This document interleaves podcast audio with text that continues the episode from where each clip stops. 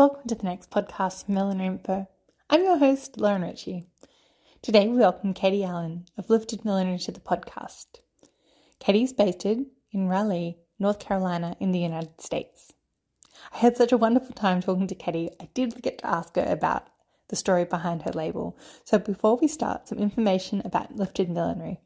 The brand was initially started in 2015 after working under a few names for costume work. Katie says, the original inspiration behind my name was largely due to my prior work in living history, as many of my designs were lifted from the pages of history. I was also thinking about headwear as elevating or lifting any ensemble it is worn with. Thank you so much to Katie for joining us for this episode. Thank you to our wonderful podcast sponsors for making this episode possible. Best Western Apollo Bay Motel and Apartments, House of Adorn, Hatters Millinery Supplies, Lifted Millinery, be Unique Millinery, Millinery Australia, Judith M. Millinery Supply House, Hats by Leko, Hat Academy, Louise McDonald Milliner, and Hat Mags. You can find a link to each of these businesses in our show notes. That's either in your podcast app or through our website. If you've been enjoying listening to this podcast series, I would like to invite you to sign up to show your support by becoming a Patreon of Millinery Info. This helps us continue to bring these industry insights through the podcast to you. Please head over to www.patreon.com forward slash info. It will show you the cost in your local currency. There's a small thank you to Millinery Info. It's about the same as shouting us a coffee per month while you're listening to the podcast. The Millinery Info You Inspire Me tier. For those who would like to say thank you for the business tips or insight you've heard through these episodes of the podcast all the way up to becoming a podcast sponsor. Thank you to all our current supporters for making these episodes possible. I hope you enjoy this episode with Katie.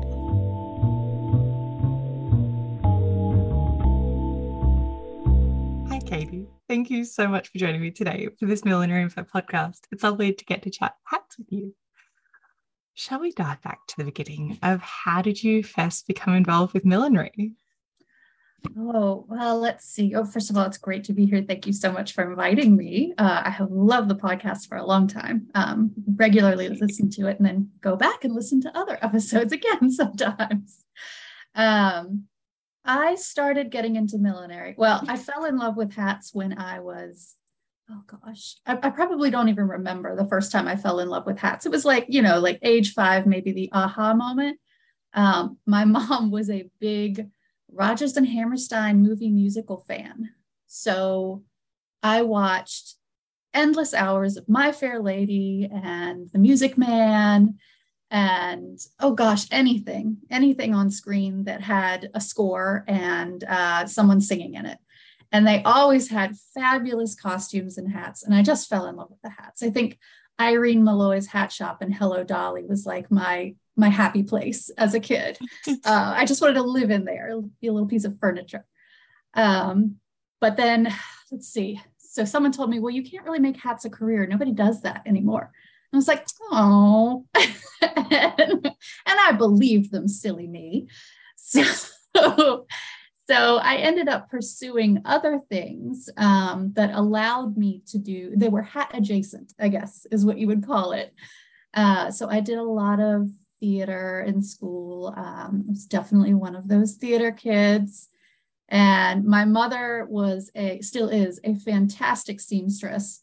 And so I sort of grew up learning to sew from her and um, got a lot of my basic garment construction knowledge from her. Um, so she really, in two different ways, started this love of headwear and construction. Um, it's it's all her fault. I love that, Mom. This is your fault, and she'll go, mm-hmm, mm-hmm. and that's yeah, exactly. But you know, I think I think she somewhat enjoys it because she's been my biggest supporter too, one of my biggest supporters. So it's it's been a good a good all around uh, good trouble that we got into. Um, and uh, she always used to take me to see musicals um, at uh, Shenandoah University which ended up being where I went to school because I just fell in love with it from seeing the musicals constantly there over the summers. Uh, so let's see. So I did a lot of theater. I worked in um, living history as a teenager. That was my um, I, instead of working at Blockbuster or something, I I wore a corset and milked a cow as my high school job. It's a pretty cool high school job. it was a really cool high school job. I absolutely loved it. Again, it made my nerdy heart happy. And I got to wear all the clothes and bake bread in a brick oven and tell people how it was done. And of course, they had um, the costumer there uh, who made period reproductions for the various um, buildings that they had and, and farmsteads that yeah. they had at this living history museum. So I got to learn uh, the beginnings of, well, it, it founded the beginnings of um, my fascination with historic headwear as well. And so I, I picked up garment construction skills, some theatrical millinery, and then some living history um, costume know-how from all of that. And that was even before I went to college. So I was really lucky to have that as a good foundation to start with. Um, and then I went and studied costume design and technology in college and uh, had a minor in history as well. And I learned my first wireframe construction millinery techniques in college. Um, and I made a horrible hat for my first hat. I hope they didn't keep it. I mean, you know, we all we all were so proud of that first hat, and I still kind of am proud because it was the foundation. But I look back at it and go, "Oh, oof." My professor was, was generous with that grade. I was going to ask about the professor actually. Was millinery a unit you had to do or an elective or it just fell out as part of the course? It was part of the course. This was in a time when the university was sort of still developing its costume design program. I mean, it was a, a strong costume design program then, but it didn't have as much focus on building the accessories as it did on pattern making and just you know garment construction and costume design itself so but luckily i had some wonderful professors who would deep dive in with you and if you wanted to learn something or if they felt you were capable they would take you aside and give you these little you know we're going to do this today and a lot of it since we had very few costume design majors when i was there a lot of it was independent study or one-on-one study with the professor, which was also beneficial to learning, you know, little tips and tricks. They got to kind of make up my syllabus as we went, which was nice. Oh, wow. And were they trained as a milliner or worked in millinery before, or was it about the exploration of it? They were yeah. they were trained in theatrical millinery, um, but probably not fashion millinery. Um, I think they probably have some know-how, definitely, uh, and I would say they've probably absorbed more of it since I've been there. I mean, it's been, oh gosh, it's been like almost 20 years since I've been there. That's that's that's a strange thing to think about. it's been 20 years since I've been there. And so I'm sure it has changed and grown. In fact, I know it has because I've talked to them, but um, it was predominantly a theatrical millinery background. Yeah, that's really cool yeah um so from from college and creating and learning in that way what was next for you oh let's see so when i i was all fresh faced and out of school. I went and worked as a wardrobe supervisor. And i did that for several years in um, regional theater around the area. I absolutely love backstage. If i want to go back to theater i want to go back to backstage. The energy is just fantastic. Um, it's it's so much more fun than kind of being shut up in a little hole by yourself you know cranking out designs for it. I just love i love the mm-hmm. backstage energy uh, so i did that for a long time and i learned a lot from that about garment repair and storage and proper care techniques um, and that was also very very valuable for me for what i do now uh, and then unfortunately when our economy kind of went south in 2007 I sort of read the writing on the wall and realized theater is not going to support me, unfortunately. so I ended up getting, of all things, a job for Otis Elevator Company. And I know, and, I was a project. We all need lifts for new elevator installation, which is a huge deviation. Um, but I kind of feel like if you have a theater degree, you can just about do anything because you're you're good at putting on that face and that character. um, but uh, I did that for a while. I'm sorry. Improvisation at its best. Exactly, exactly. Just smile and look like you know what you're talking about. and um, I, I'm sure my bosses saw through all of that, but but it was it was wonderful business experience. And I worked in sales for Otis Elevator for a while for their maintenance department. And that was just possibly my favorite part of that job because you just got to interact with the customers a lot, which is what I really enjoy doing, which is just chatting about chatting about what product I'm selling, which is now hats and a passion for me. But then it was elevators, and while not a passion, just fun to have that personal interaction with somebody instead of being at a desk. um, so I, I was, while it wasn't my dream job and it was very frustrating at times, it was very valuable in terms of learning business skills and customer service. Um, so I, I, am very thankful that I did have that. Um, during that time, I was very frustrated though, because I had no creative outlet, which I'm sure you understand. If you have no creative outlet as a creative, it, you, yeah. I get grumpy. Oh, I know. I know. Yes. And my poor husband had to live with me during that time period. so I started, I I remedied that, but luckily I was living in Wilmington, North Carolina, and they have Screen Gem Studios there. Um, and they have a lot of theater as well. And so there were a lot of outlets for me in my spare time to design shows for theater, make garments for it. Um, I've I did some work for some independent film there, um, just kind of overhire type things like making petticoats, just tons and tons of petticoats for something. Uh, and then I started taking on private clients, which is sort of where I circled back around toward millinery because one of the things that people had a hard time finding, uh, especially a lot of living historians in the area, was the millinery to go with their their costumes or their outfits or you know um, whatever they were looking for. So I just found that, you know, that little five year old girl really could make it work. it really could happen. she must have been so excited. it was, it was. And my, my husband, uh, he, he's been a wonderful support. And I think he just looked at me one day and he said, okay, I don't care. Take some money from savings, go buy your hat making supplies and just do it. so oh. I did. I did. And it was, I've never looked back. Oh, um, and I also had a wonderful friend who um, I still sell my um, my products uh, through her store. She owns a vintage store in Wilmington, and she was a big supporter too. She said, "You just just do it, just do it." Basically, what he said, "Just do it. You love it, just do it." and she's been carrying everything ever since. And when you were first, when he gave, he's like, just go do this. What mm-hmm. was the, did you have any supplies at all? Or what were the first things that you started collecting?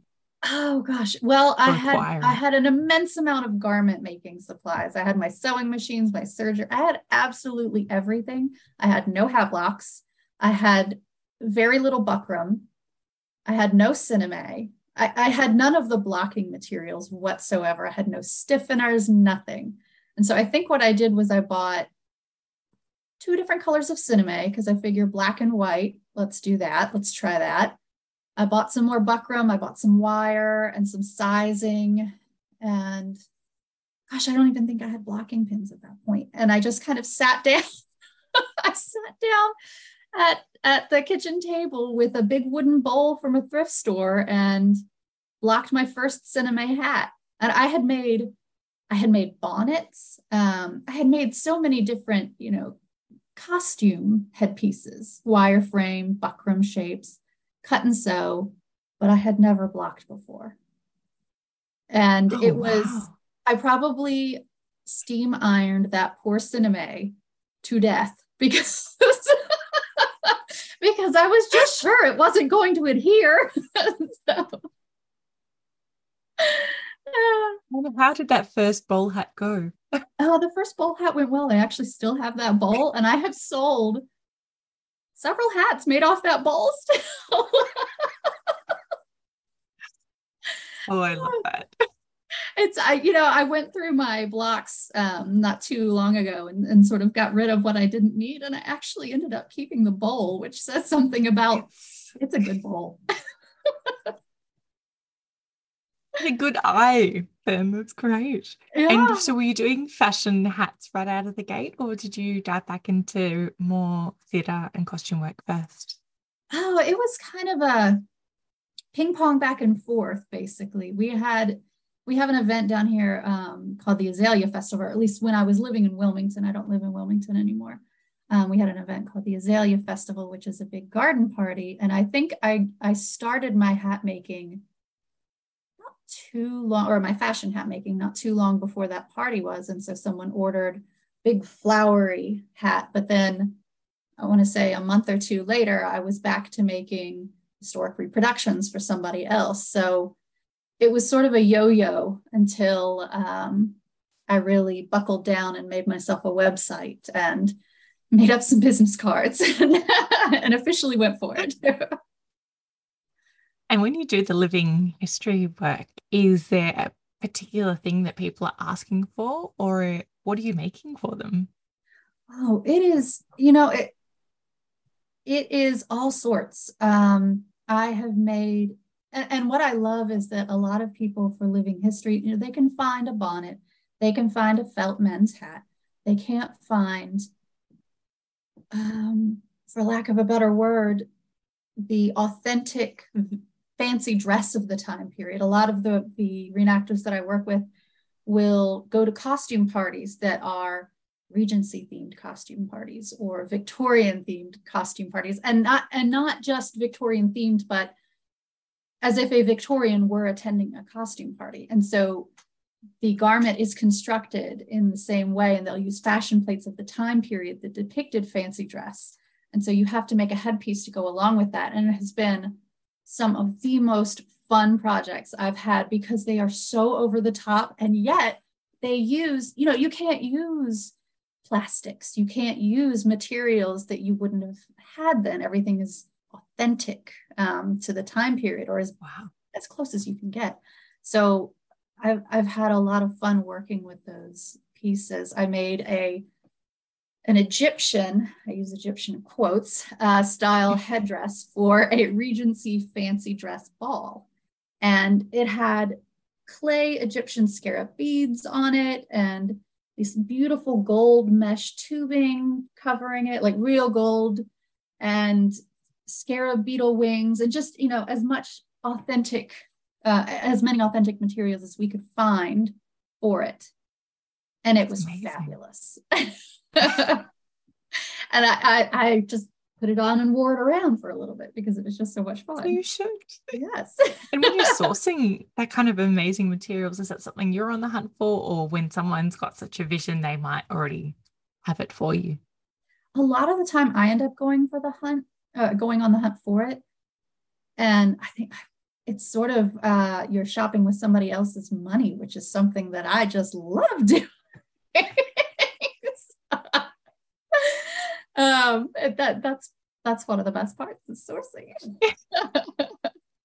um, but yeah, I've I've always been a, a, thrift store, antique shop, rummage sale junkie, and um, some sometimes I have what I need, and sometimes I I get to go and pour over Etsy and eBay and auction sites to try and find it do you have a lot of odds and ends, or I should say treasures, sorry, treasures on hand? Do you see something and you're like, that's going to be brilliant for something? Or do you resist temptation? Oh, I'm awful. I have way too many things.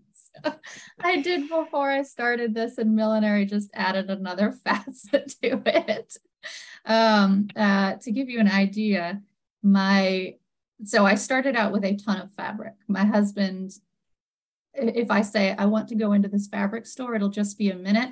He rolls his eyes and he'll go on to another store and we'll see each other two hours later. Perfect.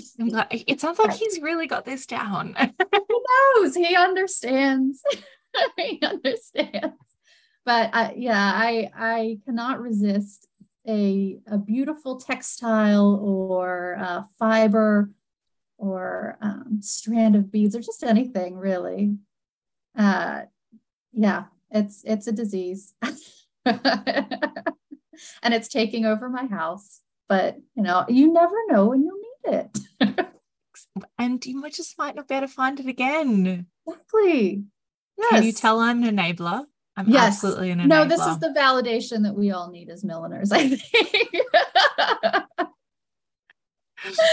yeah, no, my my um my studio, it looks it's not very sleek and it's not very polished. It looks more like a curiosity shop turned into a hat shop. It's a lot of hand-me-down furniture. I have an antique barrister's bookcase full of like beads and jewels and things. I mean, it's very eclectic. so, and the attic looks that way too. so, I, have also taken over the entire upstairs of the house. Like we moved, I got a dedicated room for my studio and continued to take over the entire upstairs of the house. So from Wilmington, where what um where are you now and what, what I am the changes?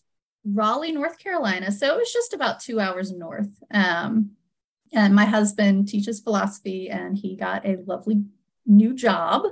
And so we moved up here um, with our girls. I have two little ones. Uh, and it's a wonderful place to be. It's a very diverse city. Uh, they have a lot of amazing arts opportunities and functions. Um, and I, I really couldn't ask for a better clientele in this area. It's just, it's just great. That's amazing. And were you able to continue to create the same type of work with that, or did it did it change what you're making? Um, I don't think it changed what I was making. Uh, I think I just because I was so much smaller when I was in Wilmington, I just ended up with this natural progression that probably would have happened similarly in Wilmington, but um, I probably had more opportunity to do it in Raleigh, just in a bigger city. Yeah. And so your studio set up at the moment, you gave us a little insight for that. What was it like setting up that up? oh. how, how, how do you work in it? how do I work in it? In about one foot of square space not covered in stuff. so, yeah, exactly. I have so I have the it's the top of my house, and I love it because I don't pay a studio overhead, which is wonderful. Um, and it is two rooms, or the top floor of the house is two rooms divided with a larger section and a smaller section. I started out in the smaller section and uh, spilled out of the smaller section. And then we decided to move me into the big section. And then i kicked my husband out entirely of the big section. He's he's long suffering and lovely I sound, I feel like we need to chat to him as well as a, as a podcast on Twitter. right. Uh, we need we need an outlet for husbands of milliners or spouses of milliners. I think there's a little support group yes running yes. already. yes and, and I've taken over the attic too. So I have this lovely space, but it does have a slanted roof. So it has um, eaves that I kind of have to contend with, and it's a lot of wasted storage space. So I've been trying to not only build my space up on shelves, but also up the eaves. So I have my sinamay stored diagonally down one side of the wall. And I love it because I have this rainbow wall that I work in front of. Um, in my studio. And then I'm going to try and put hooks up the other side for my hats. It hasn't quite happened yet. So the wall back there. but, and yeah. do you have clients come into this space for consultations or how do you work with them through the process? I do. Yes, I do have I do have clients come up here. And so um, at first I think they're a little unsure because they're walking up to my house. Um, which could be a little, you know, you feel somewhat intrusive going into somebody's house. Uh, but then they walk upstairs and it opens out into I have sort of a showroom style area and then a, a, proper workroom style area. So it is divided a bit, and I try to tidy it up a little bit when they come. Um, but they get upstairs and it's an immediate comfort feeling um, because it is I like to think a bit like a house, but a bit like you know an antique store where there's just a lot to look at and it doesn't feel overly fussy um, I have a, a, nice big armchair that I, you know, I like to have, have everybody sit in and um, I don't know. I just I, I, like to feel like it's a cozy place. Uh, at least that's how it feels to me. And do most people come visit you, or do you do some online work as well? I do online more so since the pandemic. I think we've all gotten more comfortable with Zoom. Um, so I have a lot more clients willing to do Zoom chats. Um, it might be if they're at an extreme distance, then it might be just a Zoom chat.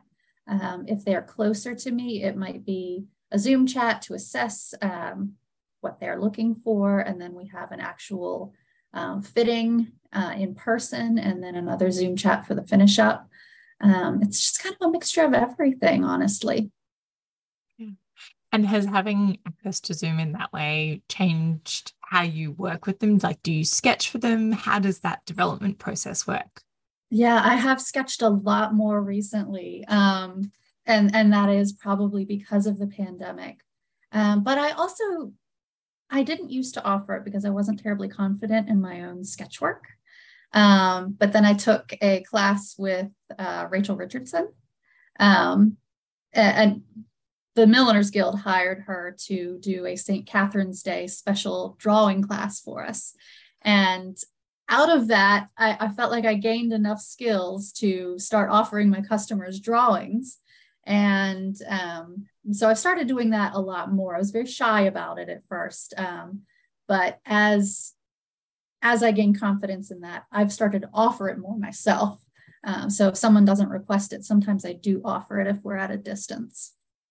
Yeah. And it's just easier to have that for someone to envision what it'll look like because sometimes it can be difficult to communicate that. Absolutely. So when's com- when someone's coming with the living, this is the I love a fashion hat, but this living history thing's got me curious because we in Australia don't necessarily have something like we have Sovereign Hill, but not not in the way that you do in the US. Mm-hmm. Um, are you? How do you work that process? Do they have a, a particular vision for what they want? Are they coming with a? How does it work? Let me ask an open question. sure, sure. Um, so a lot of times people bring me fashion plates um, from various magazines of the time period that they're looking at, or sometimes I get sent oil paintings uh, not a whole oil painting, a picture of an oil painting. Picture of a uh, picture. Uh, yes, yes. I get sent a picture uh, of paintings, sketches. Um, sometimes, it, depending on whether photography was present at the period, I'll get some daguerreotypes. Um, but it, it's used, usually, if it's a period item, they're basing it off of a photograph or a fashion plate. However, some people do have extant garments that they will um, have in their possession. I just did uh, a bonnet and three felt hats, no, four felt hats, four felt hats for a museum uh, called Mendenhall Place in Jamestown, North Carolina. And they wanted reproductions of hats that they had in their archives. And so I was able to go and measure and inspect and uh, really get a look at the hats that I was reproducing. And that was invaluable, honestly, because I was so much more confident in what I was making um, because of those measurements and because of handling the object itself. What an amazing experience. It was. It, I, yeah, I could get lost in an archive. Um, one of my favorite things is to go to a museum archive, and, and if the curator is kind enough, sometimes they'll have a program where they'll bring out garments for you to inspect or hats for you to inspect. And so um, that is just a wonderful, wonderful way to learn a little bit more about millinery too, is to visit archives. You mentioned in there the Millinery Guild, the Milliners Guild. You are a member. How did you first become involved with the guild? Oh goodness. Uh, so I I learned about the guild in 2018 when I went to Millinery Meetup in the US. Um, and I I learned about it, met some members, um, actually ended up sitting at the dinner table with Sally Caswell and her husband, who was uh, joining her there, and had a lovely chat and got to know her. and then I officially applied. That was October. I officially applied in January of 2019, um, and they had they had started expanding out. They used to be very New York based, um, where it originated, and they had started expanding out to accept uh, membership all over the U.S. And so that um, that was a wonderful opportunity because we are so solitary as milliners. We we tend to work by ourselves a lot, and the U.S., just like Australia, is vast. Very large country. yes, and and so we don't often get the chance to meet and connect. And I was really craving that um, because you know it's just so coming from a theater background. I missed that workroom. I missed that um, team spirit of, of working on a project together. Um, so the Milliners Guild was really what I was looking, that's what I was looking for in the guild. And it has exceeded my expectations in terms of, of that um, and sucked me in. Was going to say so much so that you are now on the sort of board or committee. Yes. Yes. Um, I joined the board in 2020, um, little knowing what would be coming. I agreed to take over social media also at the beginning of 2020. Again, little knowing what was coming. and um, I feel like that's that's when we really took off, though. Um, we we doubled down as soon as the pandemic hit. We we were planning some exhibitions and just had to stop everything in its tracks, regather, and decide how to approach this.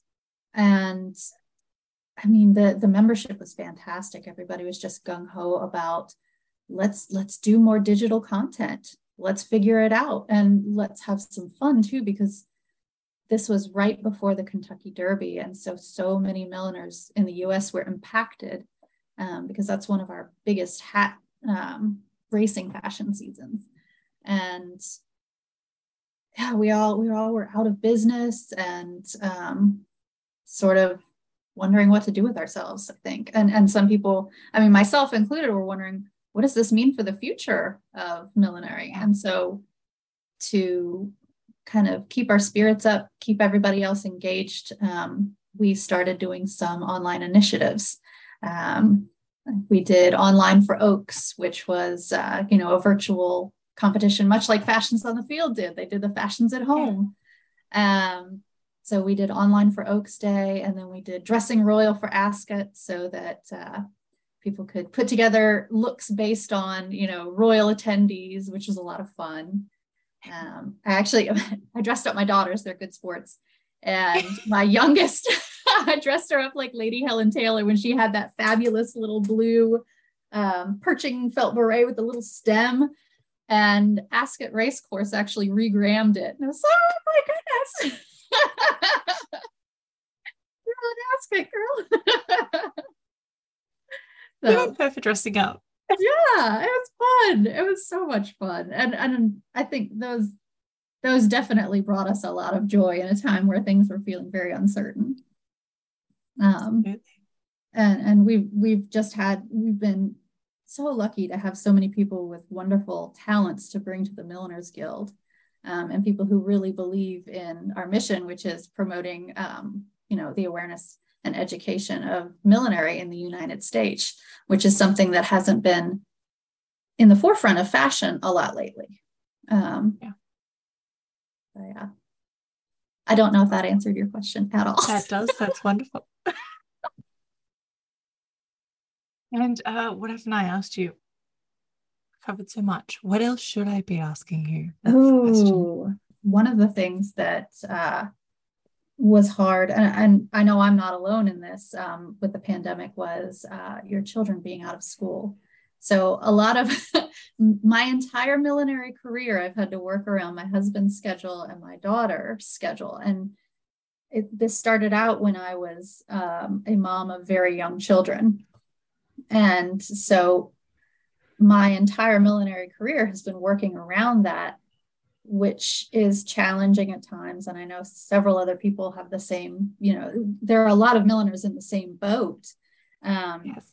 And so when anybody asks me, how long does it take to make a hat? I have no idea. I have no clue because it, I do it in dollops. yeah, I can't, I don't, I don't have the time to sit down and go start to finish with a project, you know, just having meals and things in between, obviously, but I don't know how long it takes me to make things. And that is very difficult from a pricing standpoint. Um, how it, do you it, manage that? Yeah, that has been one of my biggest challenges, I will say, is, is appropriately measuring my hours for something. Um, and I'm sure all working mothers could could say that that's that's a workaround. Um, oh, go ahead. So thinking, you mentioned it when you were in your career tour mm-hmm. to, to, Otis Lives. You mentioned yes. about the business skills that you picked up and the clientele relationships. What are some of the things you reflect on that you've been able to apply in your own business now? A lot of bookkeeping and a lot of spreadsheets. um, and also, I guess the value of um, business communication skills. Uh, you know, being prompt with your communication, uh, how to professionally present yourself um, to someone who may be coming for a hat for the first time and has never ever ordered anything custom. I mean, it's it's kind of a very foreign experience for some people, um, even hat wearing itself. And I think one of the nicest things that I've learned is how to, I guess, how to communicate um, what's going to happen and how this is going to work. Um, started out communicating it about elevators, and now I do it about millinery. Just sort of the, uh, you know, giving people a step by step breakdown. And I think the project management aspect of Otis really helped me with that um, because I can now effectively project manage myself. Now, I don't get it right all the time. I get it right maybe 50% of the time because because someone will say mommy and there goes my attention but um but it is nice to have that that core skill to fall back on and um I can be very scattered and so I think that helped me a lot Absolutely. Sounds like a great, great set of skills and to be able to transfer that knowledge. Yes. Incredible absolutely. so, what's something you're looking forward to working on that's coming up for you? The Milliners Guild will be releasing a new exhibition uh, mid September, and it is centered around the 100th anniversary of the Straw Hat Riots in New York. Are you familiar with the Straw Hat Riots at all? I am, but let's give a little context. Okay. so, um, so basically, what happened is September 15th in the US is known as Felt Hat Day. And that is the day historically you were supposed to change from wearing straw to felt. And back when society rigidly followed the rules, like we'll, we'll say Edwardian era, um, people would get very, uh, very hostile about if you were still wearing your straw hat when it was now felt hat time. Uh, and so much so that um, in 1922, um, September 13th, I mean, there had been some incidences before this where people would knock straw hats off of each other's heads and smash them if they were wearing straw hats out of season. Which we don't have that kind of fashion police now, but woo. but they would yeah they would they would st- and the boater hat was the big one um, because the boater hat was a very universally worn hat. Um, men wore it and it was an acceptable hat for a lot of classes at that time. And so boaters were one of the hats that definitely got the worst of it in the straw hat riot. So september 13th gangs of teenagers were going around new york and knocking straw hats off of people's heads, and it escalated. Um, and the police tried to break it up, and the riots would break back out, and there was fighting. And unfortunately, people were injured, and um, it was it was not good. uh, so we are not commemorating the riotous part. we are commemorating the change. and um, I, I, guess we're, we're bringing a little awareness to the history of headwear, um, which is something yeah. that we enjoy doing with each event. Uh, we've done uh, uh, Wear the Gold Hat for when F. Scott Fitzgerald's um, work, Great Gatsby, was released into the public domain. And we've done Solidarity in Style, celebrating 100 years of um, the suffragist movement in the US. So now, now we're doing another one for Straw Hat Riot. Um, but this year, or this time, we're putting a, a spin on it. Um, we are making a point to celebrate um, sustainable headwear and hat making, which is something that um, milliners are very good at. Uh, so we're highlighting the sustainability aspect um, for headwear with this one. And that'll be coming up in mid September. So exciting. Yeah. And are you making something special for this? I am making something special. I am. And I have to have it turned in in a couple weeks. And I only have my shape made. So there's a lot of work still to go on it. but that that's sort of, you know, project. Hmm? Oh, I was to say that sounds like such an exciting project. It is. It is. And everybody's doing something a little different. Everybody's interpreting the theme in their own way. And that's always so much fun to see. Absolutely. It's been so lovely to chat hats with you, Katie. Thank you so much for joining me for this podcast today. And I look forward to chatting hats with you again soon. Thank you very much. It's been lovely to be here.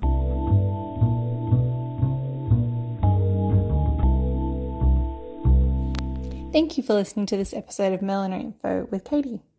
Thank you to our wonderful podcast sponsors, Judith M. Millinery Supply House, Hat Academy, Best Western Polly Bay Motel and Apartments, Louise McDonald Milliner, House of Adorn, Hatters Millinery Supplies, Lifted Millinery, Be Unique Millinery, Hats by Leko, Hat Mags, and Millinery Australia.